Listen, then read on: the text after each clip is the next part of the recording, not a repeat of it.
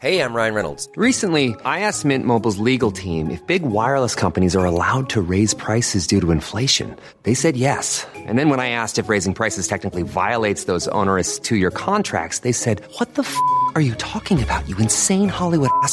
So to recap, we're cutting the price of Mint Unlimited from $30 a month to just $15 a month. Give it a try at mintmobile.com slash switch. $45 upfront for three months plus taxes and fees. Promo for new customers for limited time. Unlimited more than 40 gigabytes per month. Slows. Full terms at mintmobile.com. Amazon Business honors Ricardo Gurgel, owner of Veggie Root Tavern. This week, Ricardo saved big and used Amazon Business to help his team buy commercial deep fryers at a quantity discount. Because even veggies can be fried. I'm gonna need two orders of fried fiddleheads. With business buying easier than before, Ricardo now uses his extra time to focus on growing something big. Buy smarter, dream bigger. Visit Amazon Business, your partner for smart business buying. Mmm, fiddleheads. Yum. Why does Comcast Business power more businesses than any other provider? It has technology solutions that put you ahead, like the fastest, reliable network and serious savings. Whether your small business is starting or growing, you need Comcast Business. Comcast Business, powering possibilities. Ask about Comcast Business Internet and Security Edge, or find out how to get a $500 prepaid card with a qualifying gig bundle. Call or go online today to learn more. Offer ends 10 23 22. Restrictions apply. Call for details. Third Eye Hello po at magandang araw Sir Jupiter. Sumulat ako dahil nais kong ibahagi ang nakakatakot kong mga karanasan. Sabi nila bukas ang aking ikatlong mata. Hindi ko naman iyon may kakaila dahil marami na akong mga nakitang hindi pangkaraniwan. Tawagin niyo na lang akong Maria. Sisimulan ko ang aking kwento noong ako'y walong taong gulang pa lamang. Lumaki ako sa Antipolo Rizal sa lugar ng Parugan na dating Inday Subdivision. Noong taong 1987, kaunti pa lang ang mga tao sa aming lugar. Ang aming bahay ay pinalilibutan ng mga bakanting lote kung saan taniman ng aking tatay ng mais at iba pang mga gulay. Isang umaga bandang alas 7, masaya akong sumama kay tatay patungo sa taniman nito na nasa gilid ng aming bahay.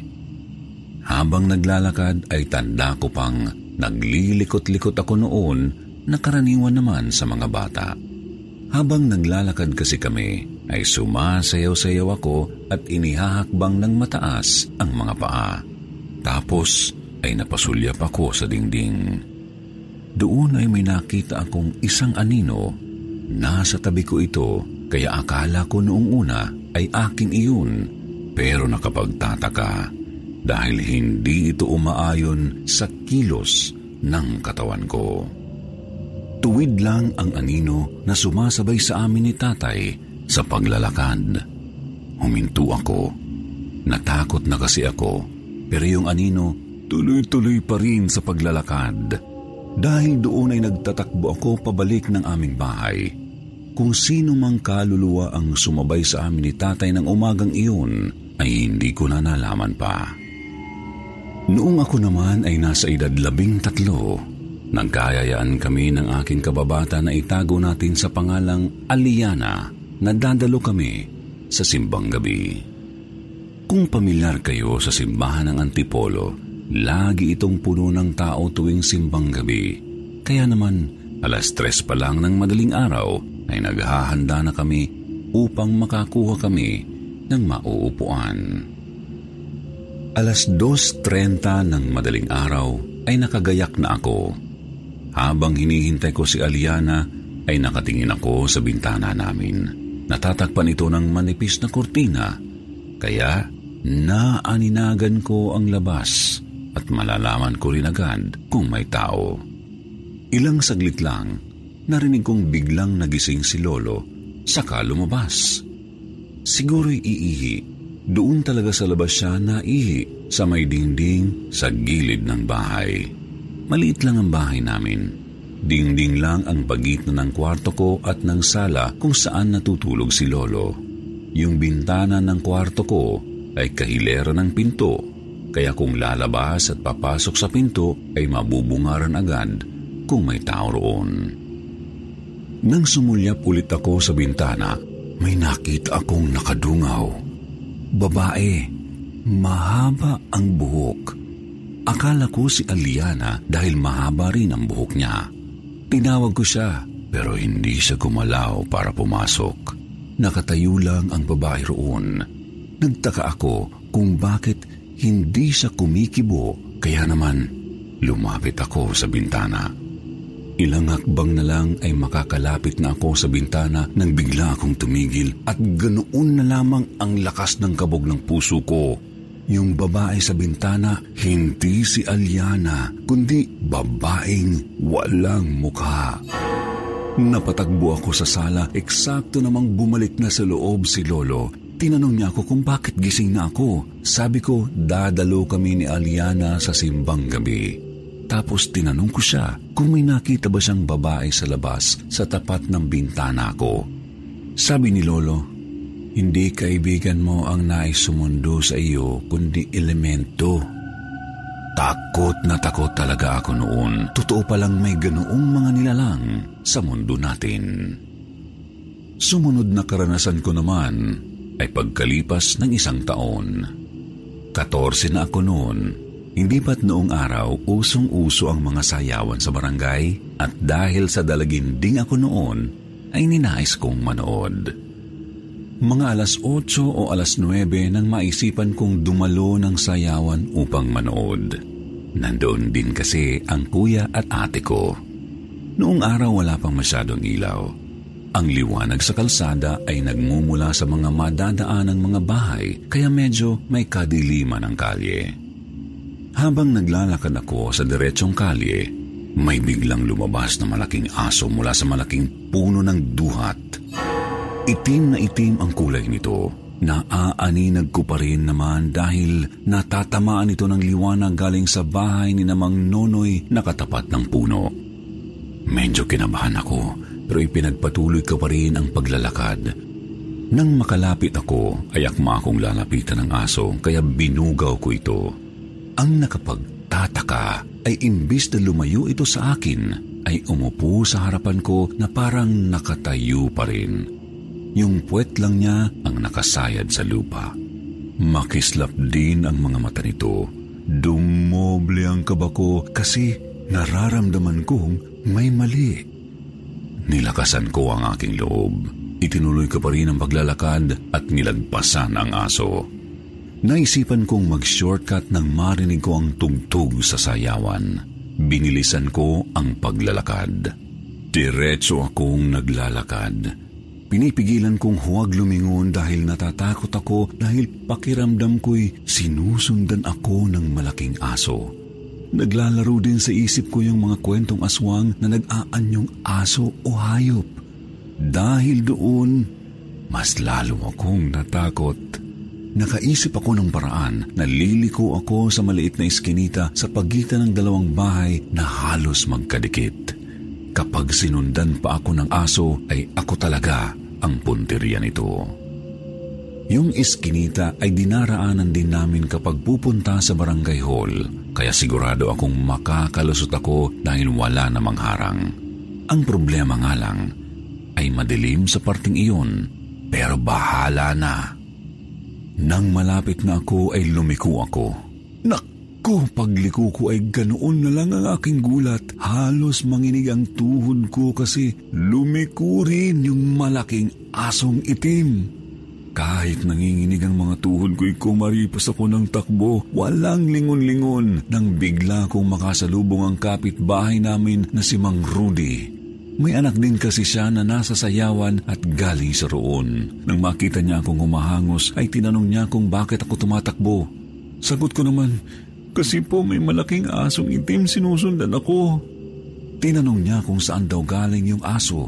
Sabi ko, doon, lumabas sa duhat sa tapat nila mang nonoy. Dahil doon ay inihatid niya ako sa sayawan at binili ng hintayin ko si na kuya na umuwi pagkatapos ng sayawan. Tumalima naman ako. Hinintay ang aking mga kapatid at sabay-sabay kaming umuwi.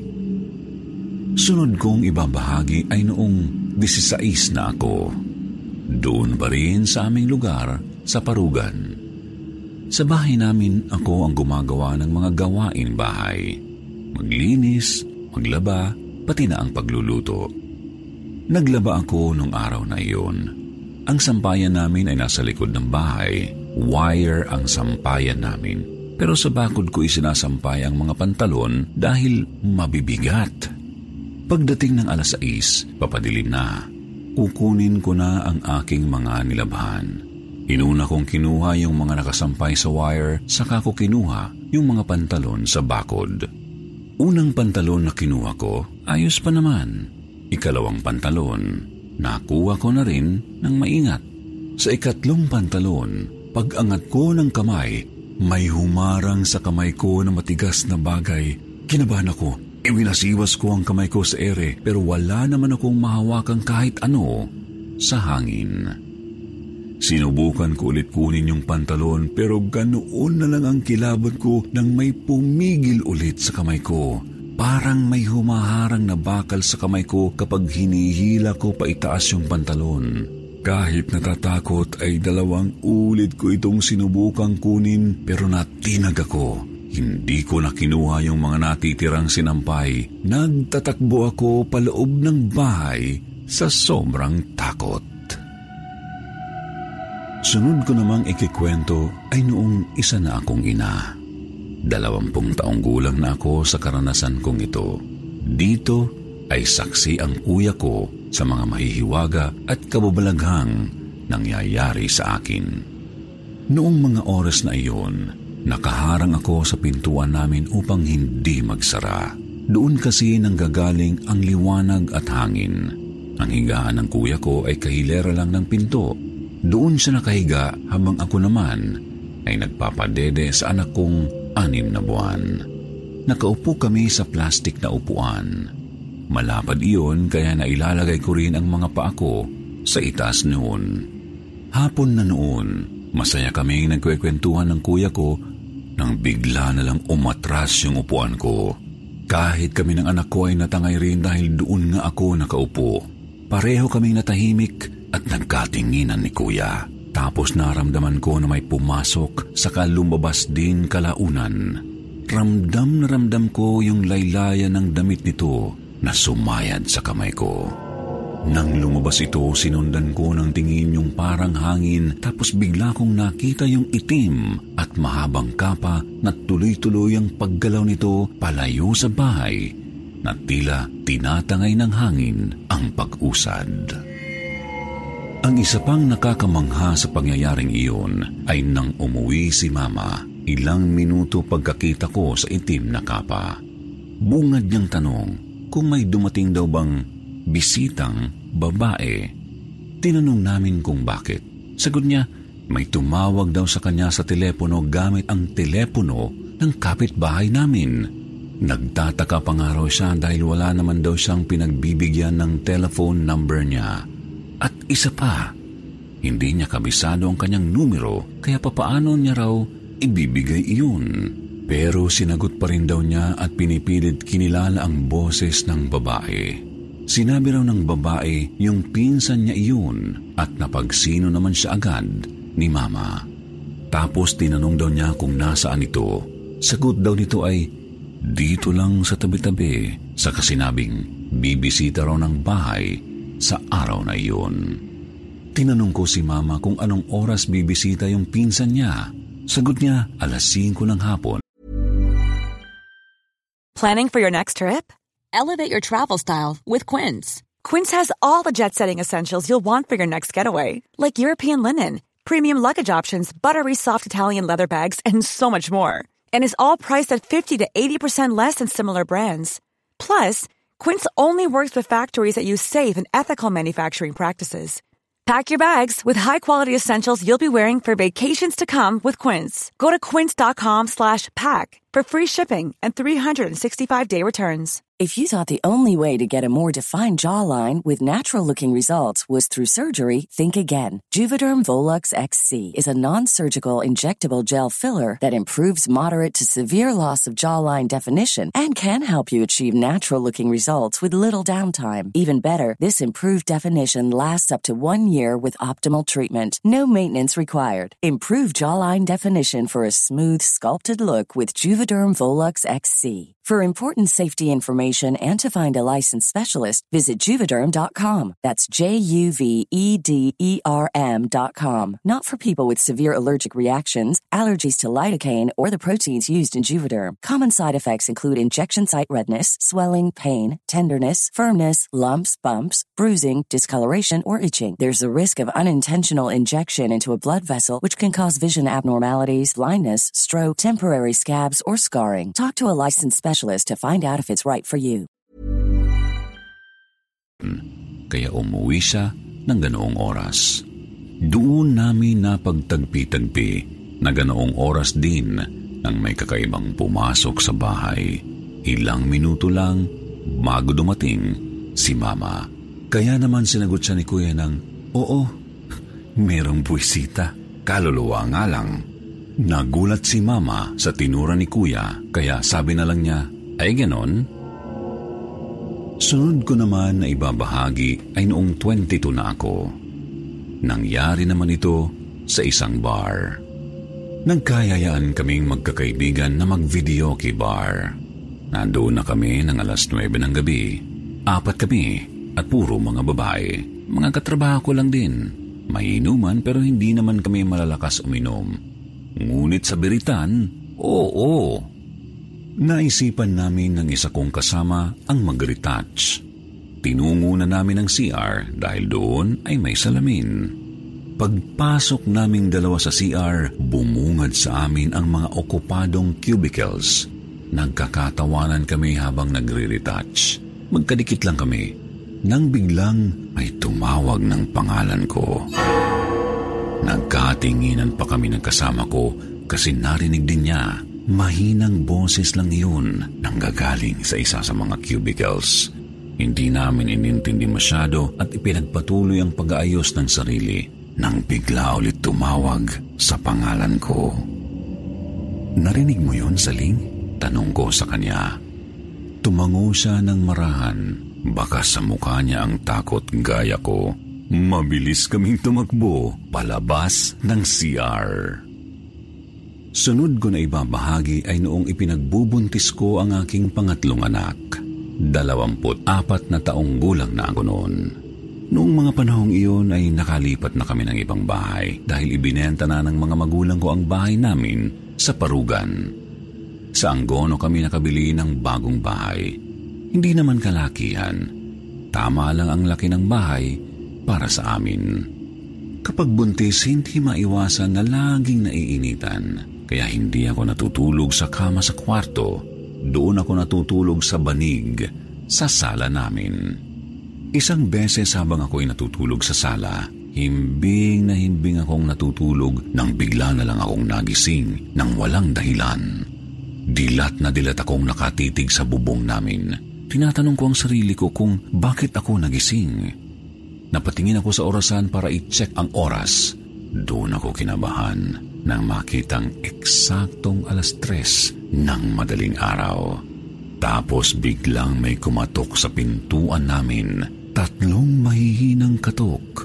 Gusto kong tumayo pero tila ako naparalisa. Hindi ako makagalaw. Takot na takot ako ng mga oras na iyon. Hindi ko namalayan sa tindi ng takot ko, nakatulog ulit ako o nawalan ng malay. Hindi ko alam kung anong nangyari. Baka may nakakaalam kung anong nangyari sa akin. Pakicomment na lang. Magbabasa ako. Sunod kong ikikwento ang batang nakita ko sa bintana. Malaki ang bintana sa kwarto ko. Yun ang unang mapapansin kapag nasa labas. Mga alas 8 ng gabi nang maisipan kong bumili ng sigarilyo. Pabalik na ako nang mapansin ko ang batang nakadungaw mula sa malaking bintana ng kwarto ko. Maitim siya parang sinunog. Nakikita ko kasi nakabukas yung ilaw na nakakaligtaan kong patayin. Dahil sa nervyos ko, baka kako may nakapasok na tao sa loob. Mabilis akong pumanhik sa loob ng bahay.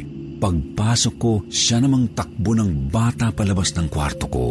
Kitang-kita ko talaga ang itim na itim nitong balat.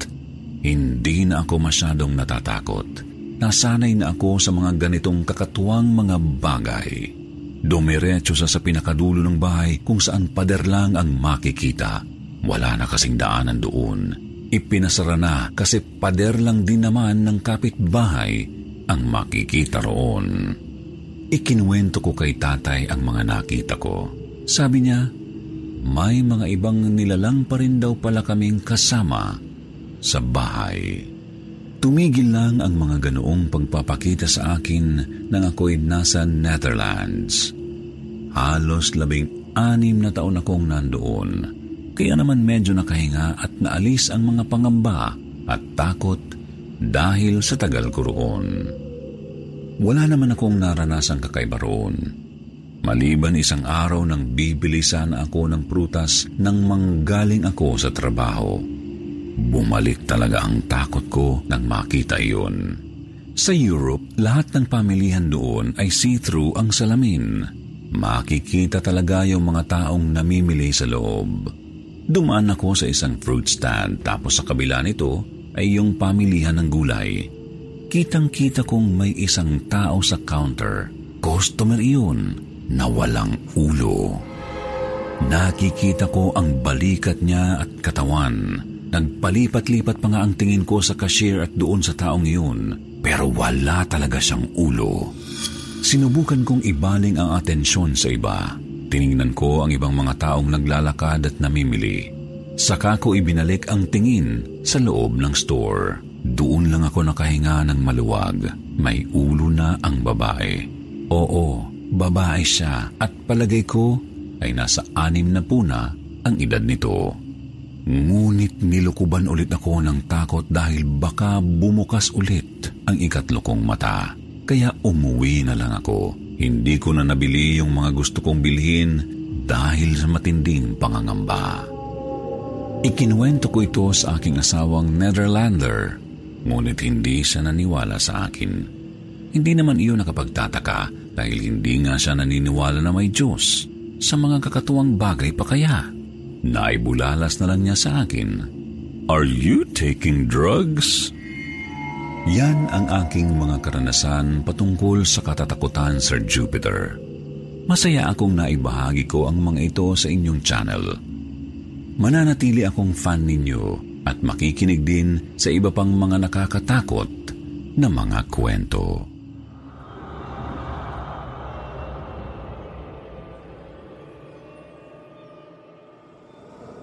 Kapre Magandang araw po sa lahat ng nakikinig. Ako po si Andrea, 21 taong gulang. Ako ay taga-Albay, Bicol. Kilala ang aming rehiyon bilang Silly Capital ng Pilipinas. At bukod doon ay sagana rin kami sa mani na tinatawag na pili. Maraming puno ng pili rito sa aming lugar. Katunayan pa nga, may isang puno ng pili na katabi mismo ng aming bahay na matagal na raw nakatayo bago pa man ako isilang. Noong bata ako ay roon kami banda naglalaro ng aking mga kaibigan pagkatapos ng klase. Nang minsang mahuli kami ng aking lolo at lola ay pinagsabihan kami na huwag nang maglalaro kailanman sa may puno dahil delikado raw roon. May mga nakatira daw roon na mga taong hindi nakikita. Baka raw magambala namin ang mga ito kaya pinapalayo kami roon. Dahil naranasan na naming mga magkakaibigan ang maka-encounter ng mga nilalang na hindi nakikita, ay tumalima kami sa mga sinabi ni Nan Lolo at Lola. Pasalamat din kami dahil wala namang nagkakasakit sa amin kahit nakailang beses na kaming naglaro doon sa puno. Makalipas ang ilang buwan, dumating ang aking pinsan mula sa Manila. Siya si Kuya Jay. Mas matanda lamang ng isang taon sa akin. Dito na rin daw siya sa Bicol mag-aaral at maninirahan. Dahil doon ay palagi na rin nandito ang kanyang mga naging kaibigan. Minsan ay napansin kong umaakyat-akyat din sila sa puno ng pili na katabi ng aming bahay. Ginawa nila itong daanan upang makaakyat sa bubong ng aming bahay. Pinagsabihan ko siya na lumayo sa puno dahil ito ang paalala sa amin ni na lolo at lola. Bilang galing siya sa syudad, ay hindi siya naniniwala sa mga ganoong kwento. Di tulad naming mga taga-probinsya, hindi siya natinag at nagpatuloy lamang sa kanilang trip. Umabot ito ng ilang araw. Hanggang sa isang gabi, pumasok si Kuya Jay sa bahay na masama ang pakiramdam. Agad kong tinawag si Lola dahil hindi ko alam ang gagawin. Nilapitan siya ni Lola agad na tinanong kung ano ang nararamdaman niya. Sabi ni Kuya ay masakit daw ang leeg niya at ang iba pang bahagi ng kanyang katawan. Agad na naisip ni Lola na dalhin siya sa manggagamot. Umalis si Lola saglit upang tumawag ng tricycle. Nang maiwan kami ni Kuya Jay sa bahay, ay bigla na lamang siyang sumigaw ng, Aray! Aray! May sumasakal sa akin! Sabi ko naman ay, Paano may sumasakal sa iyo? Hindi kita inaano at tayo lamang ni Sophie ang nandito. Si Sophie ay pinsan din namin. Ngunit paulit-ulit siyang sumisigaw habang nakahawak ang dalawa niyang kamay sa kanyang leeg. Nagpanik ako at agad na hinanap si Lola. Sakto namang paglabas ko ng pinto ay nakasalubong ko na si Lola. Agad na sinaklolohan ni na Lola at Lolo si Kuya Jay. Hindi ko na matandaan ang eksaktong nangyari, ngunit tanda kong isinakay nila si Kuya Jay sa tricycle tapos sinundan sila ng aming aso na si Brownie at naiwan naman si Lolo para bantayan kami. Halos madaling araw na nang sila ay makauwi. Pagkarating nila, ay agad nilang ikinuwento ang mga sumunod na pangyayari pagkatapos nilang umalis sakay ng tricycle. Kahit malayo na raw ang narating ng tricycle ay sinusundan pa rin sila ni Brownie at panay raw ang tahol nito habang kumakaripas ng takbo at sinusundan sila. Sabi rin daw ng tricycle driver ay nakapagtataka na napakabigat ng tricycle ng mga oras na iyon samantalang tatlo lamang silang nakasakay, si Lola, Kuya Jay at ang driver. Matagal na siyang tricycle driver, ngunit noong oras na iyon lamang daw niya naranasan ang ganoong kabigat na kargo kahit sila lang naman ang nakasakay roon. Sa kalagitnaan ng biyahe ay tumigil na rin daw si Brownie sa pagsunod sa kanila at gumaan na rin ang tricycle. Nang makarating sila sa manggagamot ay roon na nga napag-alaman ang rason kung bakit nakaramdam ng sakit ang aking pinsan at kung bakit bumigat ng husto ang tricycle.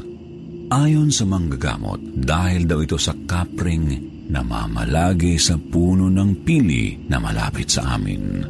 Nangamba ito at natamaan sa mga parte kung saan doon din naramdaman ni Kuya Jay ang sakit.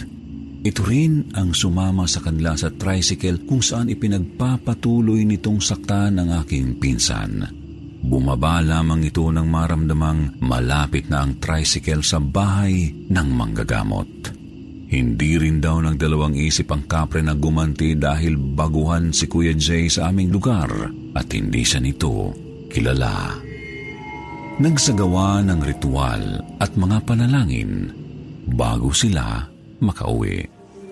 Simula noon ay naniwala na rin ang aking pinsan sa mga nilalang na tulad ng umatake sa kanya. Hindi na rin kami nangayalam o lumapit pa sa punong iyon. Maraming salamat, more power, and best regards.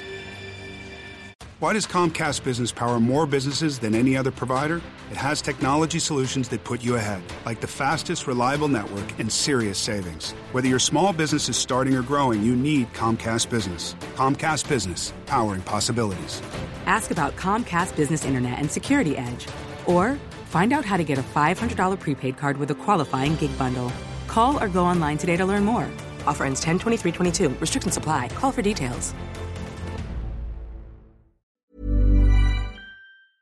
Planning for your next trip? Elevate your travel style with Quince. Quince has all the jet setting essentials you'll want for your next getaway, like European linen, premium luggage options, buttery soft Italian leather bags, and so much more. And is all priced at 50 to 80% less than similar brands. Plus, Quince only works with factories that use safe and ethical manufacturing practices. Pack your bags with high-quality essentials you'll be wearing for vacations to come with Quince. Go to quince.com slash pack for free shipping and 365-day returns.